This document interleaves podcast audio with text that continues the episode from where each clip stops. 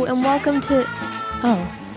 Well, my sisters aren't with me right now, but I'm Riley Smurl, and as your teenage co sister that also happens to edit and post the show every week, I just wanted to take a minute to apologize for the audio quality for this week's episode.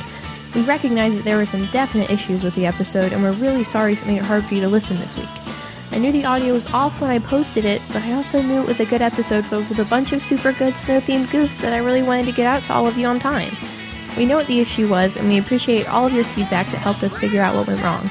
We fixed it so that it won't happen again, and I promise we'll be back next Tuesday with another episode filled with good goofs that you'll actually be able to listen to this time. So thank all of you for your understanding and your continuous support throughout this issue of us and our show, and we'll see you next week.